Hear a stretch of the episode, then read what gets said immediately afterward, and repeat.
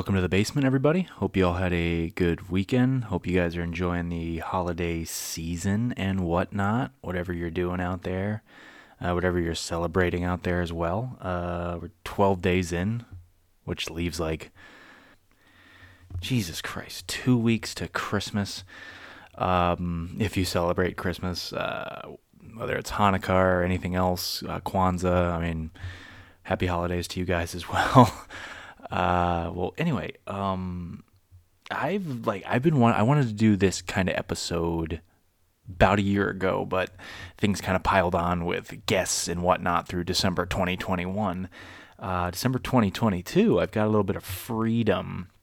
I'm not saying that you know when I have guests on, I'm I'm bogged down. I love talking to people, but I, I kind of every now and then, as you know, like doing these little topic episodes where it's just me kind of picking some films to talk about with a certain topic in mind. And obviously, tis the season.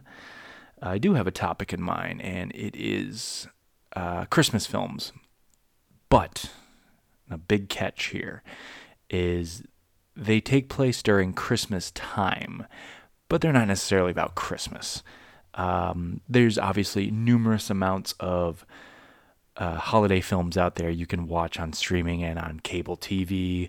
Christ's sakes, from Christmas Eve to Christmas night, we have 24 hours of a Christmas story, or you can just play it for 24 hours on uh, HBO Max. I think that's where that's streaming. Uh, but I know TBS or TNT does their annual 24 hours of a Christmas story. You know, National Lampoon's Christmas Vacation is a classic amongst at least my family. I mean, I, I think we watched that religiously when I was growing up, quoting Cousin Eddie, uh, I mean, any of those National Lampoon's films are classics and whatnot. And then, of course, you know, a special one I hold with my my mom is "It's a Wonderful Life," uh, classic with Jimmy Stewart. Uh, I gotta be honest, like when I was a kid, I, I, did, I didn't get it, and you know, my mom used to worship it. And I think it plays on NBC Christmas Eve and Christmas night. Uh, and you know, I'd sit there and kind of watch it, but then I kind of wander off. It was a black and white movie for a ten-year-old kid. I'm not into movies made in the 1940s, but um, older I get, I still watch "It's a Wonderful Life" on a regular basis, just because that ending creeps up on you. I tell you that that ending is just creeps the hell up on you. Uh, and then you know, classics like "How the Grinch Stole Christmas," which I can't wait to show to my daughter. Uh, Christmas Eve or whenever. I, I think it's that's also streaming somewhere where I can just play it whenever the hell I want it. Uh, but again, I'm not here to talk about Christmas movies per se. I'm here to talk about movies that take place during the Christmas season. And I'm sorry, I'm not trying to exclude anyone who celebrates a different holiday this holiday season. This is just kind of a topic I landed on. Uh, if anybody has has some references, I am all ears. By the way, so feel free to reach out to me if that's the case. But I wanted to do because I've noticed it over the years, especially in the last I want to say there's a lot of films from like the 1940s and 50s, maybe into the 60s, and they did not make my list. I'm not excluding them because I wasn't interested. I just, you know, don't think they're really on my radar that much. Um, but I noticed like really in the last 30 years, especially in the 90s, there was a lot of films that took place during Christmas or like on Christmas Eve or Christmas night that, yeah, acknowledge the fact that, you know, this is taking pla- place on this holiday and uh, but the plot line really has nothing to do with the true essence of Christmas and whatnot, uh, especially in the 90s, which I believe, oddly enough, I think all the films on that I'm going to talk about here today are from the 1990s. I think I don't know. I'm, I'm double. I'm cross referencing right here as I right here as I record this. Um, yeah, uh, yeah, I guess it was a big time. I'm going to mention uh, great filmmaker Shane Black a lot. His name is going to be dropped on the list, and a few that maybe I uh, are honorable mentions.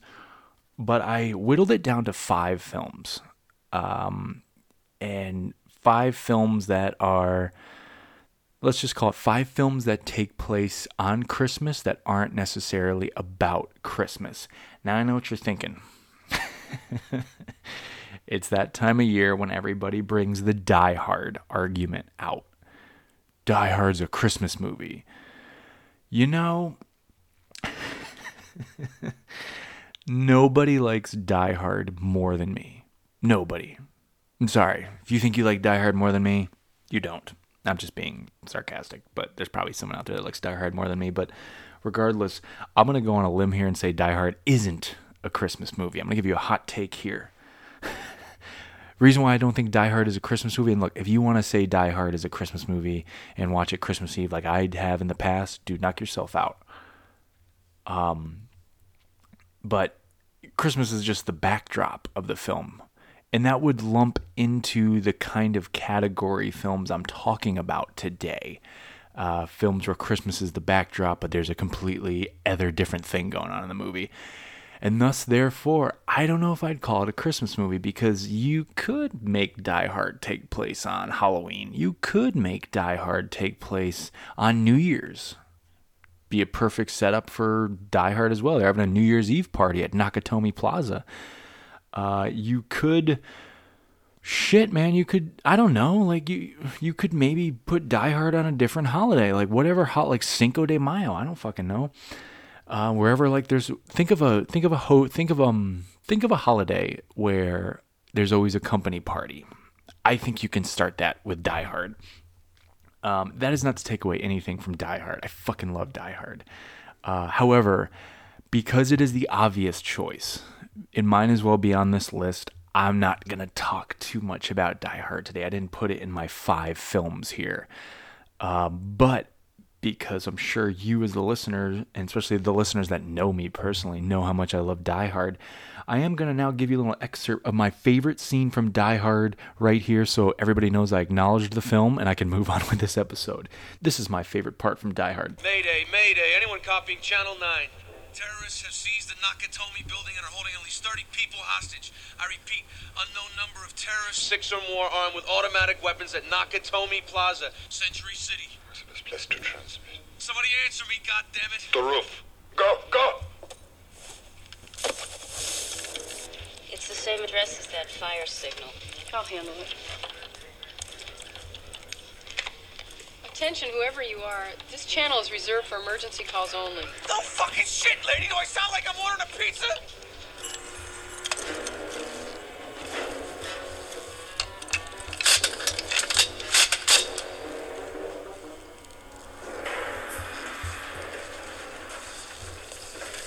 Kills him but me. They have already killed one hostage. They are fortifying their positions while you're jerking me off on the radio. Now send the police Sir, back I've up already ASAP. told you. This is a reserved channel.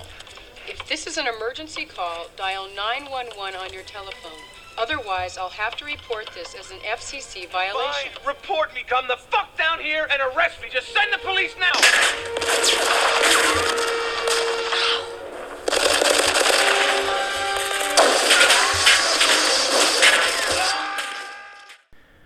All right, I have acknowledged Die Hard, so now I can move on with this show.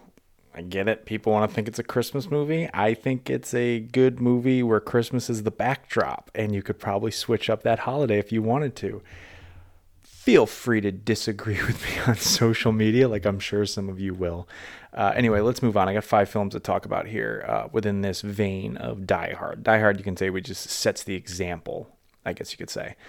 Uh, up first for me, like I said a few minutes ago, I'm going to probably mention Shane Black. And I think Shane Black likes Christmas a lot because a few of his films do have a backdrop to Christmas. Now, Shane Black obviously got the start as just really, he, got got his start as a screenwriter. As you don't know, he wrote um, the first Lethal Weapon, I believe maybe the second. I don't know how many Lethal Weapons he wrote exactly. Because by the time we hit the maybe mid to late 90s he's actually directing films. He's one of those writers that you could clearly tell was going to be a great transition into directing. Um, so if shane black writes a movie in the mid 90s uh, well i don't know how when he exactly wrote the film but it gets goes into production. Uh, this is in the mid 90s this is a underrated action gem that i don't see a lot of praise for, but I fucking have loved it ever since it came out. This is 1996, The Long Kiss Goodnight. Hello, girls. Caitlin, come help me in the kitchen. Hurry up, because I forget where it is. That's her mom. She's got amnesia. What if you couldn't remember your real name, your first kiss, or your last goodbye.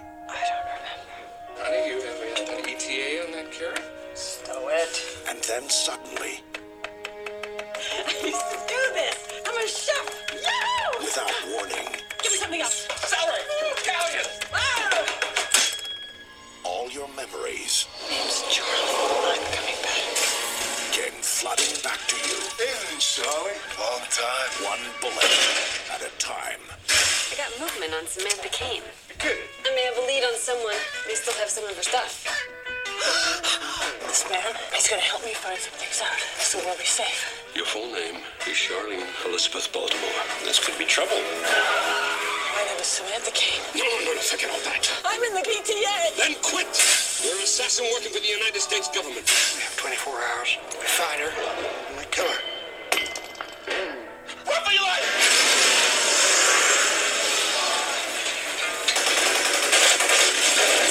Charlie Baltimore's alive, sir. Who are you? Name's Charlie. The spy. Back when we first met, you were all like, oh, boy, I burned the darn muffins. Now, you go into a bar, 10 minutes later, sailors come running out. What up with that? Honk if there's any trouble. Yeah, so Miss Daisy, I'd be honking. If you have plans for a calm, quiet evening, Cover your ears. Hey, should we get a dog? it's time to kiss them all. Good night.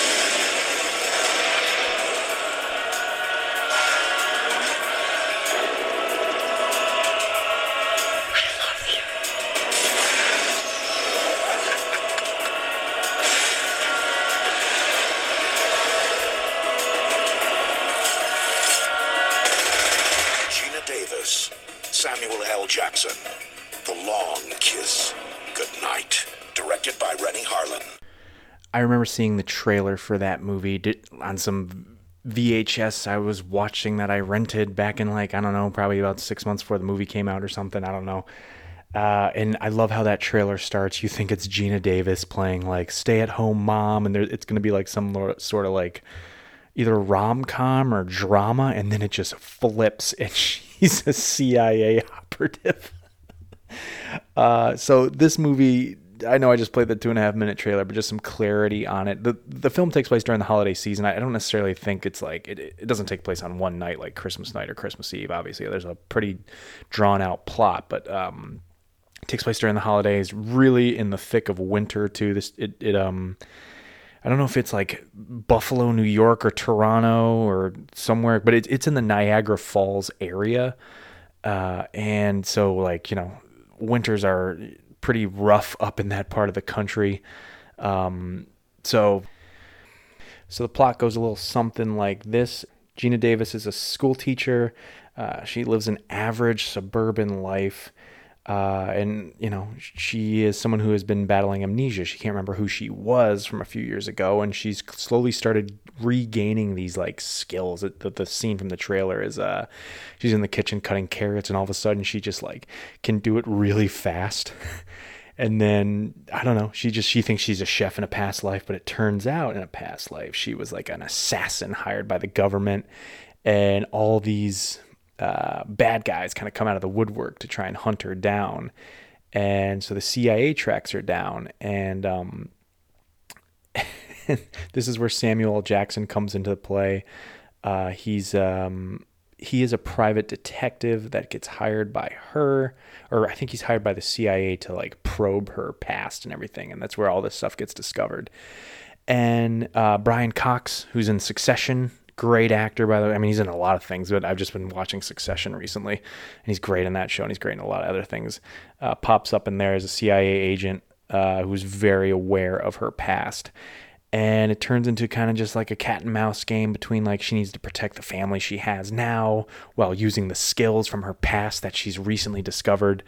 Uh, it's a pretty out there plot, and um, it is typical Shane Black with the big set pieces uh, with really cool like and I can't think of the right word, but just like his dialogue is unmatched in any of his films, whether he was the writer or the director. It's like I, I swear to God, this guy knows a ton of like detectives all over the country and he's able to just talk like people in law like his characters of law enforcement talk so well and so natural.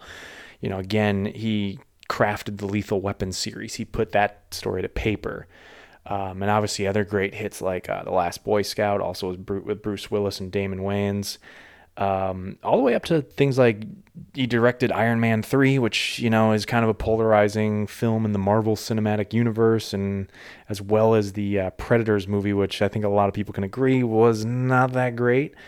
But, you know, he's also gone on to do things like The Nice Guys in 2016 with Ryan Gosling and Russell Crowe. That is one of the best movies of the past 10 years, hands down. It's streaming on Netflix, I think, right now. I hope. I don't know. It's a new month. Some things leave the streaming service, and I think I watched that a couple weeks ago. Um, but back to um, Long Kiss Goodnight. Like this has so much like badass, over the top 80 or 90s action uh, stunts and whatnot. Samuel. Jackson's fresh off of doing Pulp Fiction, so he's very much in that full blown, you know, Samuel. Jackson with a gun, badass kind of character. Uh, it's just and the thing is is the plot is so outrageous. There's this whole like government conspiracy thing to blow up Niagara Falls something at Niagara Falls again. And you're just you kind of just hear this stuff and you're like what the fuck? How many action movies from 20 30 years ago when there's like an actual threat from the villains and you remember what they're actually trying to do and conquer?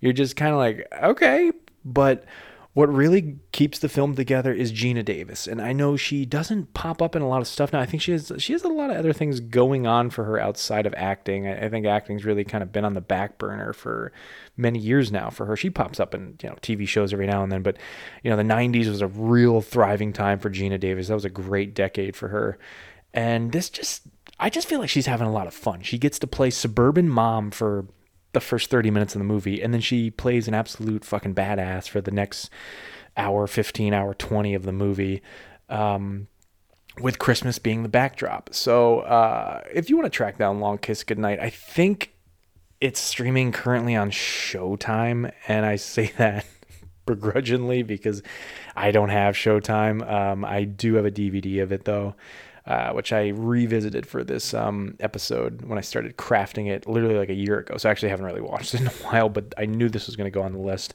Uh, Long Kiss Goodnight, um, a classic. I think you can also pay like $2 for it on YouTube or something or Amazon Prime. Um, just fun, just fun gunfights, explosiveness.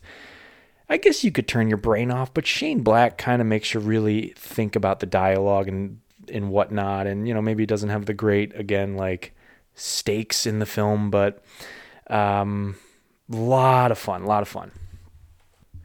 So next up, and like I said, uh, I'm pretty sure every movie I'm talking about here came out in the 1990s. Uh, so I know there's a lot of 90s nostalgia going on out there in the zeitgeist. So I guess this will make for a good episode. Um, every time I introduce this film to people like outside of my family, they either just kind of, eh, they don't really like it as much, so it's kind of a bum thing. But I get kind of bummed out because I feel like like my my mother likes this film, my father likes the, I think my father likes the film, my brother liked the film. Uh, my sister as well. Like this came out when they were teenagers, and I didn't really get to see it till later on because of some of the comedy in it. Uh, this is 1994's The Ref. See these two people? I hate these people. How can we both be in the marriage and I'm miserable and you're content? Luck. It was Christmas Eve in Connecticut. I was minding my own business, breaking into this rich guy's house when.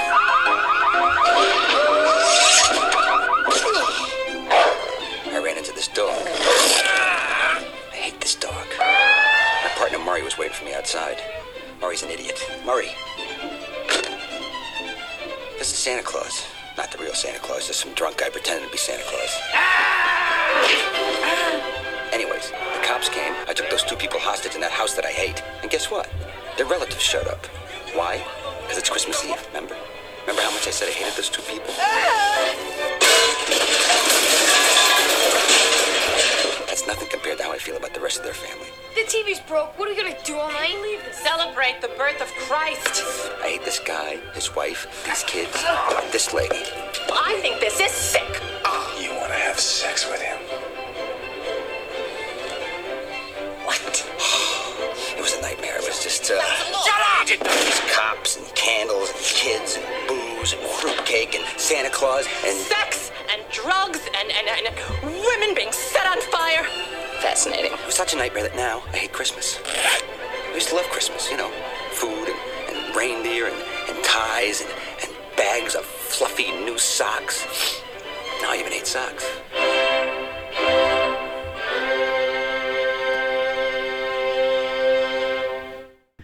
So just like Geena Davis in the 1990s, Denis Leary uh, was just killing it.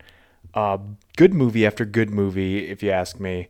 Um, this movie broke even at the box office. It's got a, I'm reading, it's got a budget of a million dollars to make, and at the box office, it got a million dollars. So, I mean, this is the 1990s. $11 million is, you know, it's a lot of money to me. I mean, I don't know what we want to look at with inflation or lack thereof. I, I'm not going to get into that. Uh, but but Denis Leary again um, was skyrocketing to fame at this time as a stand-up comic a few years ago, and he started popping in, a few years prior to this film, and he just started popping up in supporting roles here and there throughout the movies. He really kind of was a good, still is too, a great character actor. Um, doesn't do a lot of movies. I think he just he's been really just known as an author. He writes a lot of books now, uh, and he still has stand-up specials. And I know he does his yearly. Um, well, it's done throughout the year, but like it's a big event. I think probably around um, around September and whatnot uh, for firefighters and everything. He does he, he does a lot of work for um, fundraising for firefighters of families who've lost uh, family members who are firefighters. If you get where I'm going here. Um, yeah, so Denis Leary, in his prime acting career, though, and I should also acknowledge the fact he was in one of my favorite shows through high school, Rescue Me, about the, you know, FDNY firefighters after nine post 9/11 and what they had to deal with. I think that's just such a great freaking show. But back to Denis Leary in the 90s, uh, really thriving as a comic, popping up on the big screen as a character actor. He plays Gus, who's a He's a he's a thief. He's a guy who breaks into houses. You know, he doesn't really try to harm anybody or kill anybody. He's just a thief, and he goes into rich people's houses throughout like New York and Connecticut. The film takes place in Connecticut, and he tries to or he robs you know people their money, jewels and whatnot, and everything. And um, so he's a cat burglar, and he through some string of events a uh, heist that he does at some rich person's house goes wrong, and he ends up with Kevin Spacey and Judy Davis, who play a married couple that are constantly bickering. You know, they need to just break up or and call it quits. They don't, you know, they don't have any kids together. They they this could be a clean split, obviously, if you look at it and um, they're just they're, they're, the worst couple. They don't belong together at all. And Denis Leary finds himself trapped in their house, so he uh, holds them hostage on Christmas Eve. And it just so happens that uh, Kevin Spacey and Judy Davis's uh, family members are all coming over for a Christmas Eve dinner, and they have to kind of, you know, have Gus there in the middle of all this, and it turns into a fucking hilarious situation nonstop. You know, I do want to acknowledge the fact that this movie does have Kevin Spacey. I understand he's a polarizing figure in this day and age. Uh, this is long before any news about him ever came out. Um, so I, I, do have to acknowledge that, and I also acknowledge the fact that he's extremely hilarious as just a fed up man with his uh, current situation and whatnot. And Judy Davis completely gives it back to him. She's kind of on it seems like she's kind of the woman on the receiving end of she's bored and whatnot in the marriage and she um you know he, he's the thriving you know member of the household really. She's kind of hanging out doing nothing and um And slap dab in the middle of this is you have Denis Leary showing up, and he is stuck between the two of them. There's a funny scene where they're in the kitchen. He's got him tied up in chairs, and he's on the phone trying to call people to like get him out of his situation. And he just takes like the they're just talking shit back and forth to him while he's on the phone, and he he takes the um he takes the kitchen sink that you can like you know you can kind of pull it out it's like a hose and he just starts spraying them with it uh there's just so many like it also makes you know as someone who's from the northeast like and have been in these kind of rich household situations and you see these kind of snobby families and you just see this culture clash of a criminal with these snobby families it makes for such a funny setup. Uh, and again all takes place on christmas eve. Um yeah it's uh it, again nobody i don't hear a lot of people talk about the ref but when i was a kid like I, I remember just like my mom and like brother and sister like obsessing over this movie and how funny it was. Denis leary again was just in prime mode as a superstar. Um yeah I, I don't think it's streaming anywhere. I remember a few years ago it popped up on hbo and i think that was one of the last times i saw it. So i always keep the ref in my back pocket with like a Christmas movie that isn't really a Christmas movie, although it takes place on Christmas Eve. Um, but I guess there is kind of a subtle, uh, you know, towards the end of the movie, you know, true meaning of Christmas thing kind of thrown in there between these characters as they reach compromises in their life and understanding. Um, I don't think that's like overdone like a lifetime original movie that comes out during Christmas time or Hallmark. Uh, it does it in its own way, and I think you know I think you kind of have to, but I, I still defend the fact that this isn't a full-on Christmas film. So that's the ref. Uh, I, I again I don't know where you can find it. I think you really gotta hunt that movie down. Um, I remember I bought it for my mom on DVD one year, and holy shit, did I have to scour like any place and anywhere to find it. And I finally found it somewhere. It was a miracle I found the ref. Um, yeah. So let's move on to the next one. Tim Burton is going to come up twice on this show. And that makes, or, and since I have three more movies, that means two of these films are Tim Burton films. So I'm going to do the first one right now. Uh, this is none other than a film I think a lot of people go back to. Uh, Christmas Again at the backdrop of the climax of the film, and that is none other than Edward Scissorhands.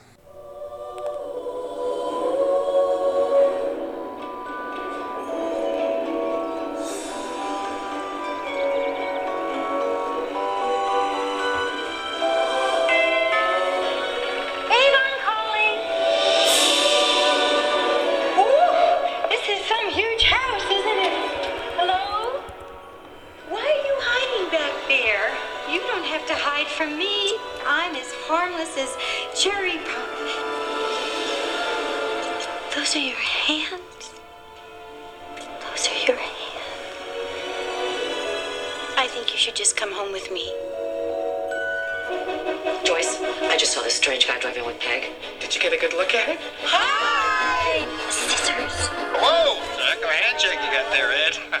Kim, this is Edward who's gonna live with us. Well, this must be quite a change for you, right, Ed? Those things are cool. Can I bring show and tell on Monday? He's a highly imaginative character. It seems clear that his awareness of what we call reality is radically underdeveloped. Eddie, you take my very breath away. Do you have a girlfriend? ah, Is there some special lady in your life?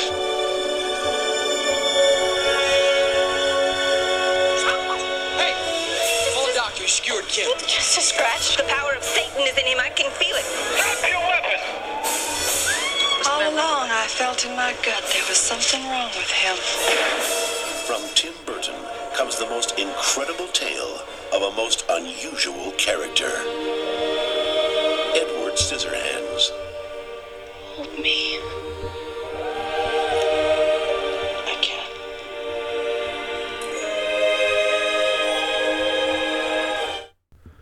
Released in 1990, this is Tim Burton literally getting a big fat check to go do whatever he wants after the success of Batman uh, with Michael Keaton the year prior. Uh, this is just without a doubt uh, maybe one of my favorite, maybe my favorite Tim Burton movie. Um, I don't talk about Tim Burton enough on the show. Should do like a should do like a Tim Burton sampler episode, and this would definitely make my top favorite Tim Burton film of all time. The more I think about it, uh, it feels like this movie feels like a solid precursor to uh, something like uh, The Nightmare Before Christmas, although completely different in plot, and obviously that being a stop motion animation film. But I always felt like someone like Edward Scissorhands could fit into that world quite well um, and taking a completely outcasted character and putting him in, you know, quirky little suburbia. Uh, and what kind of comes of something like that. I mean, it's a, such a simple story that we see time and time again of taking something different and putting it in something being Edward Scissorhands and putting it in the common world and how the world reacts to something they don't understand.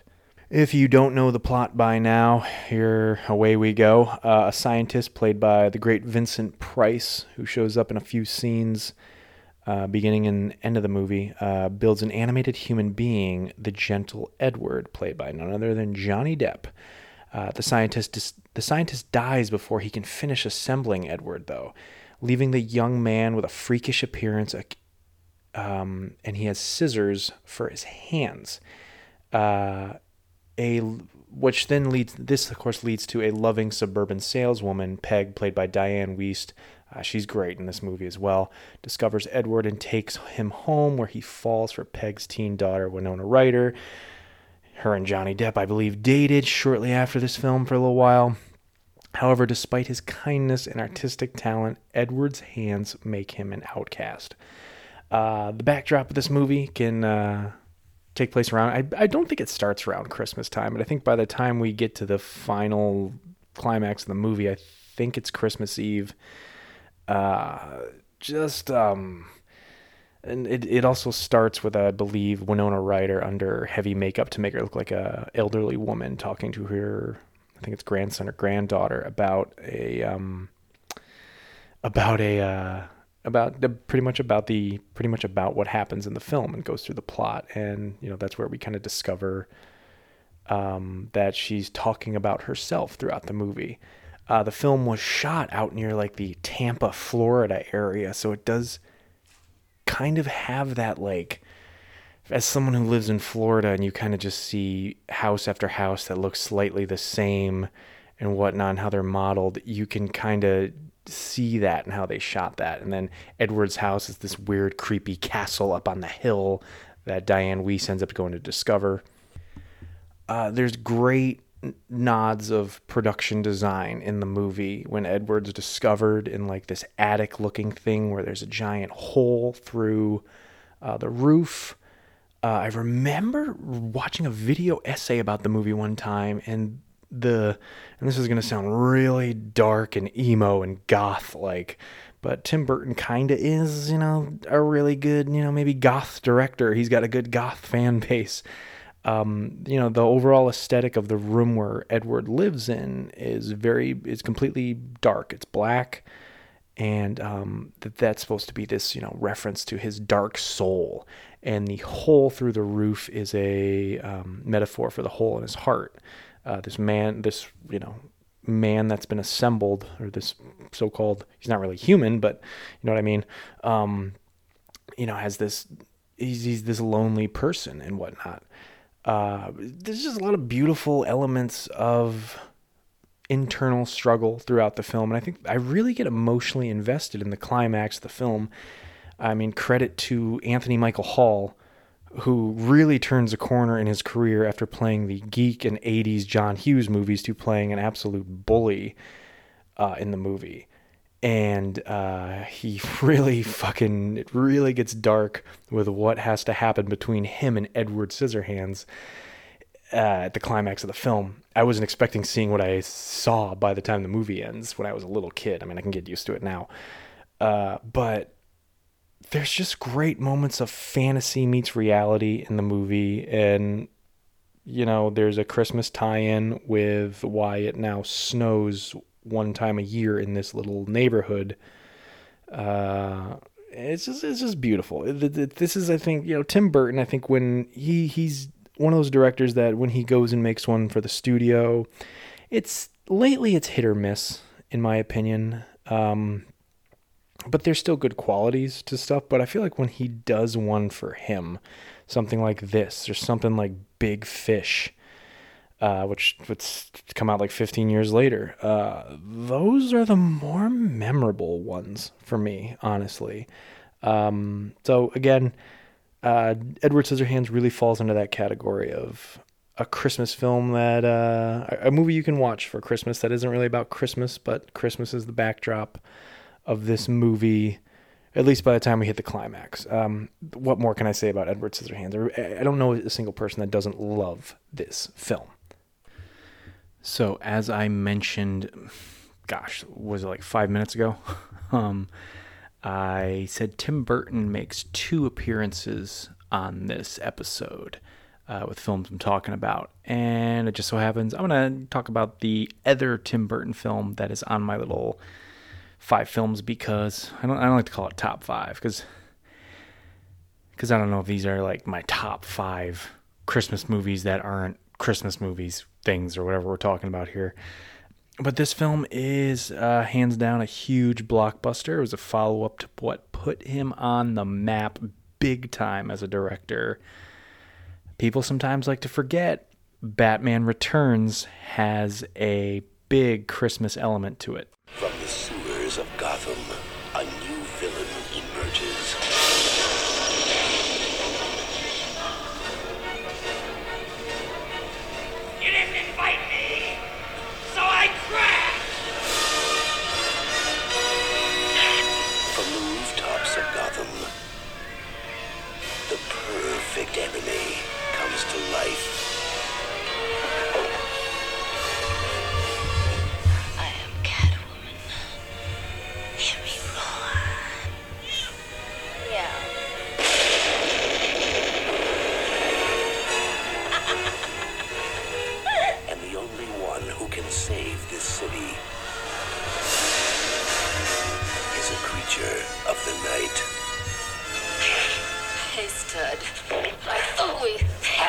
Together.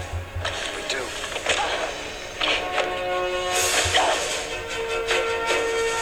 While she craves a romance she can sink her claws into,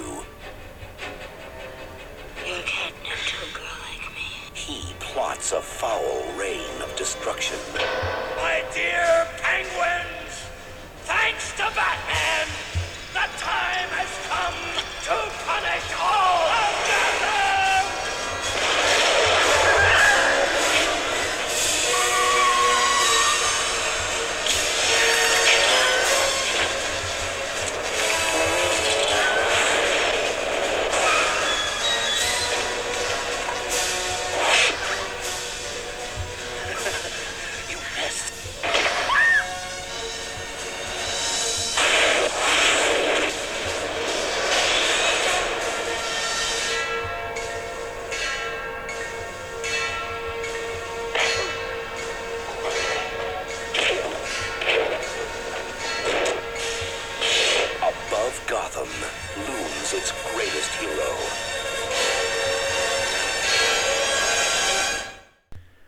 I just need to say in that movie trailer I just played, I was watching it again while it was recording, and I just want to say, boy, that trailer really shows the entire movie. Every cool part. I think the only thing missing in is you don't see Christopher Walken in the trailer, and that's where I'll start. Christopher Walken. I went back and I watched this. Uh, want to say within the last year or so. And um, Christopher Walken really is the more underappreciated performance in this entire film because there is not a bad role in this movie. There's reoccurring characters from the original one. Uh, the actors' names are escaping me, but you know those who played like Commissioner Gordon and um, you know a couple of other Gotham regulars that pop up in the Batman films. Uh, but every new like every new cast member to come into the this universe, this Tim Burton Batman world, uh, incredible acting. Just not a bad performance at all. Um, and Christopher Walken plays a son of a bitch in this movie. He is just fucking awful. He is a piece of shit, rich son of a gun in Gotham City. um, does a horrible thing to Michelle Pfeiffer's character, which which kicks off her Catwoman character arc.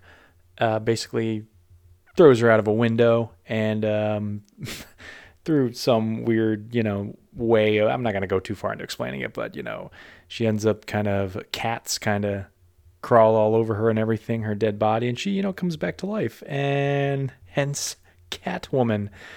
Um, yeah, I also should probably bring up Michelle Pfeiffer as Catwoman next. She is, uh, I would have to say, she is the standard for Catwoman. I mean, like Zoe Kravitz in the new one was incredible. I thought she killed it. Anne Hathaway, I don't think she was that good in The Dark Knight Rises 10 years ago, but that being said, I don't think she had the best material to work with as Selina Kyle. Um, I'm not going to get into, you know, being critical here. I mean, I love the Dark Knight trilogy, but I, I think a lot of people kind of noticed that, eh, she was kind of cast aside and did the best she could with, you know, the material. But, um, I don't really, you know, any, anyway, but like, I think a lot of people my age, especially, and I know there's a few cat, um, or is it maybe just one Eartha Kitt? Uh, but I want to say a lot of people my age look at Michelle Pfeiffer as kind of the gold standard for that character to play. Um, no offense to Halle Berry at all, but I, again, I think Halle Berry probably would have done a great job, but the material she was working with wasn't that good. Um, but regardless, you know, this makes me jump to the next performance of a new character in this um, this franchise, and it's Danny DeVito as the Penguin. And uh, this is maybe one of his best performances, in my opinion, of his entire career. Uh, he plays him, plays Oswald Cobblepot, uh, the Penguin, so tragically. Um, you go along with his story of this orphan child being left for nothing, and he grows up in the sewers with um, you know these animals, and he's deformed and whatnot as well, and he is you know brought into kind of mainstream society in Gotham. And, you know, it's a beautiful thing at first, but, you know, he's also has a dark side and he it's kind of a polarizing thing with his character. It's up for debate, you know, is he someone who's you know, honestly trying to maybe do good and have a good message, but because is it basically what I'm saying is it uh, nurture versus nature? I think is what I'm getting at here. Is he is there a chance for him to be a do-gooder in the city of Gotham, or is he just meant to, you know, when things go south for him, you know, the evil creature inside of him comes out? Is what I'm what I'm getting at here.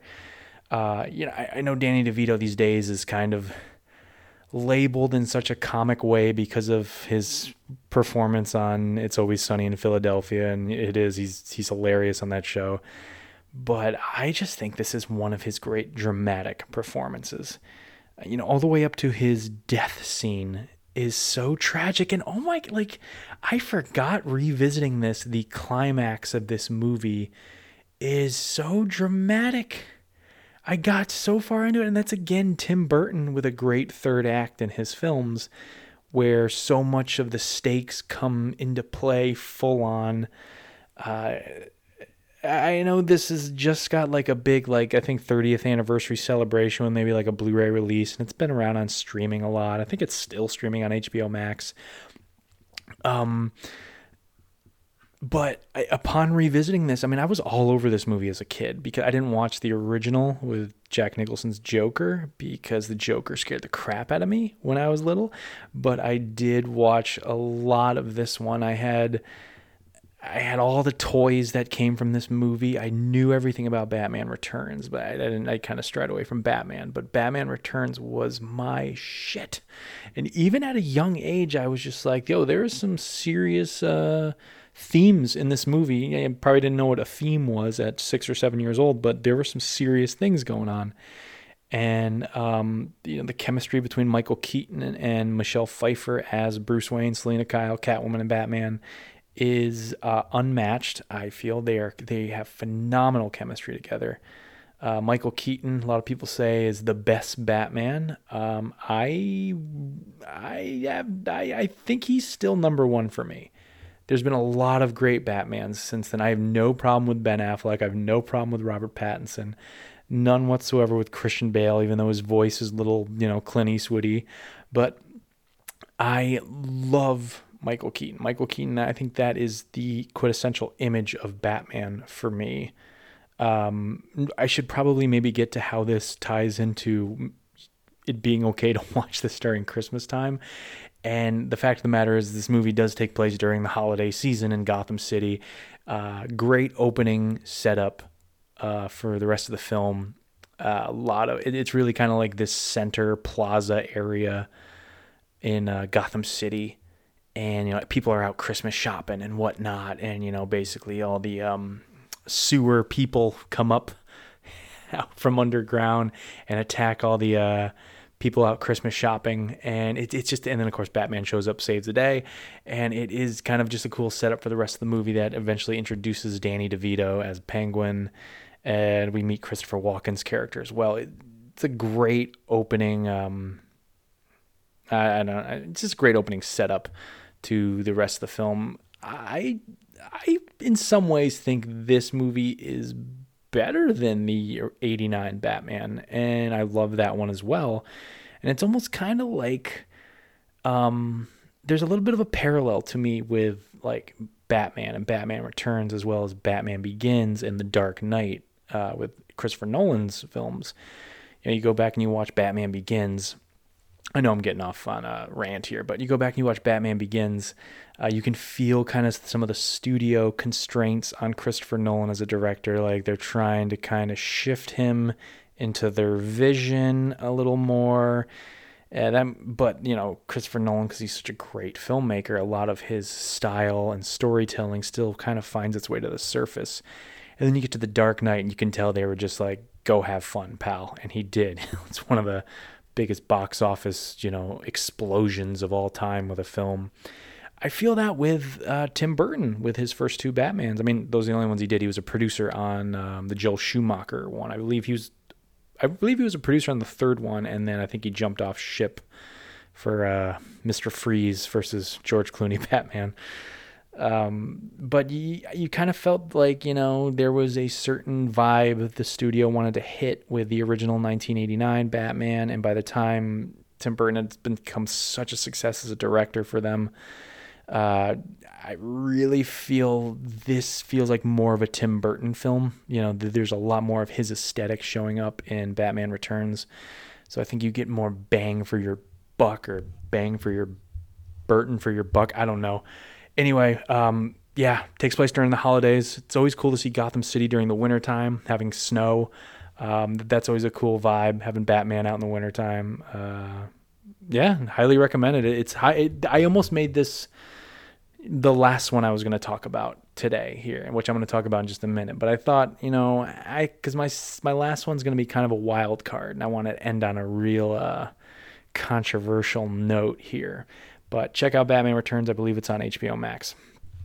Okay, so I'm gonna. I gave you at the top of the show my. Uh, again, we talked about Die Hard. Okay, uh, we'll just call that one of my honorable mentions. So before I get to my last pick, I am going to give you an honorable mention. Another one here at the tail end of the show.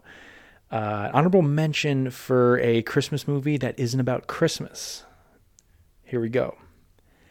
None other than Rocky 4. Now, I'm not going to play no soundbite here of the trailer. Everybody knows Rocky, and you know all the sequels by now. Rocky Four takes place, uh, I think, Christmas Day, uh, to be sure. Uh, yeah, I think I think it's Christmas Day is when the fight the fight the fight between Rocky and Drago happens. Um, yeah, there's really not a ton of like Christmas cheer going on in the movie at all. Uh, uh it just culminates at the final um, fight in Russia when Rocky goes and trains in like the, the, the wilderness and climbs mountains and yells Drago, and um, but the the he fights him on Christmas, and um, yeah, you, you can argue Rocky Four is a Christmas movie that has nothing to do with Christmas because of that climax. So that's just kind of an honorable mention, real quick. I wanted to throw in before I get to my final one. And my final one for a Christmas movie that isn't about Christmas. I feel like I've said that phrase like four times in the last two minutes. I'm getting repetitive here. This is what happens when I talk by myself on the basement. Um, none other than Stanley Kubrick's Eyes Wide Shut.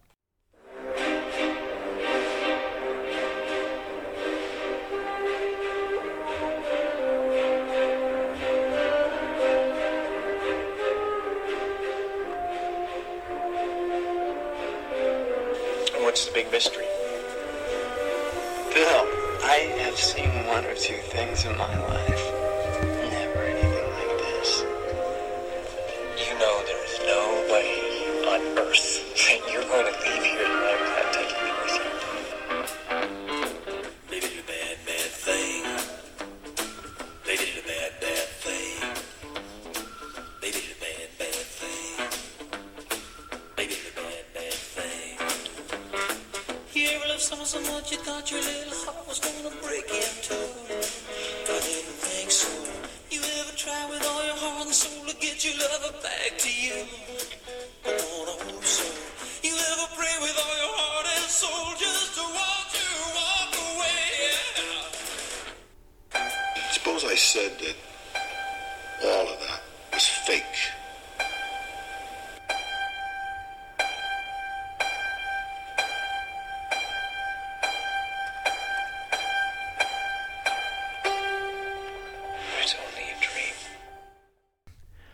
This movie stars Tom Cruise and Nicole Kidman. Uh, while they were still married, people forget now that Nicole Kidman and Tom Cruise were married up until probably the late '90s, maybe right at 2000. I, don't have the, the exact date. I'm not going to go into people's divorces here.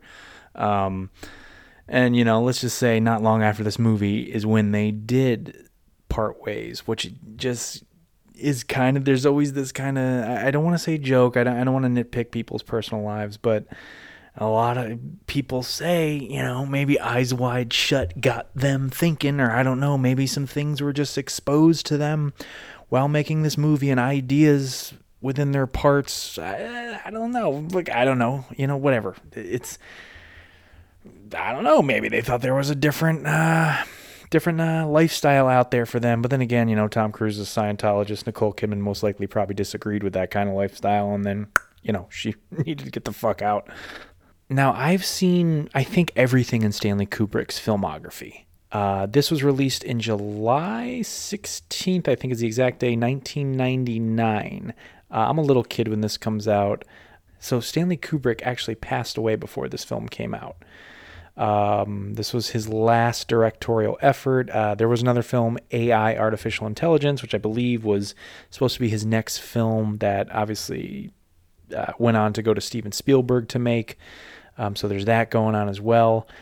Uh, but let's get back to Eyes Wide Shut here because this movie took a long time for me to get around to because it was such a hot take of a movie that like this is the directorial film he he he left us with. Like this is his last movie he made and this is something he left us with. And it's incredible that someone, you know, in his age, he was I believe in his early 70s when he had made this, probably I'm trying to do the math here, but maybe in his late 60s, so therefore it comes out around his early 70s. Who knows? Um, the guy liked to shoot a lot of takes. So for all we know, he started shooting this two years before the movie came out. Um, this is a absolute fucking batshit crazy film about um, it's a, it's about a marriage. It's it's let's start with um, Tom Cruise plays a doctor in New York. Um, his wife is Nicole Kidman. Her name's character's name is Alice, um, and she admits to uh, her husband um, about having sexual fantasies about a man that she met, and thus therefore that opens up the floodgates between this husband and wife of maybe looking at things outside of their marriage with fantasies and whatnot. And just whatever else could be out there that if you know if she has feelings like this why can't you know me a man have these erotic fantasies as well yeah does this sound like a christmas movie yet it's not but it takes place during christmas that's where this film kind of the the Christmas element comes into it. It takes place during the holiday season for the most part, I believe it does. Um, you know, I think there's scenes where Tom Cruise and Nicole Kidman are out Christmas shopping. I mean, the, the final scene in the movie I think was shot in what was it FAQ, FAO or FAQ? I don't even know the name of the store, but that famous toy store in New York. Part of the movie shot, I believe, in New York City, but there's certain parts of the movie like there's a main block that Tom Cruise walks on for a store that he goes to. Um, that's supposed to be New York, and it's clearly not New York. There is something very fever dream about it, and you find out later on they shot part of the film also, I think, in Berlin, and some in London. Um, so there's, it's supposed to be in New York, and you're like, that's clearly not New York. But I think that's like the point of the movie. There's supposed to be this fever dream feel to it um, you know, like when you have, you know, we have these dreams all the time where we're in a certain place where we think we know what it is, but it doesn't actually look like that thing. It's captured so well in this movie. Um, again, I could not see this movie probably till I was in my 20s, and I didn't. I saw it. I saw it literally after I got married, which is fucking wild. I know. um, uh, yeah, this is a this is a movie for this is some of these Christmas, these not so Christmas movies. That's what we'll call this show, this episode, the not so Christmas episode.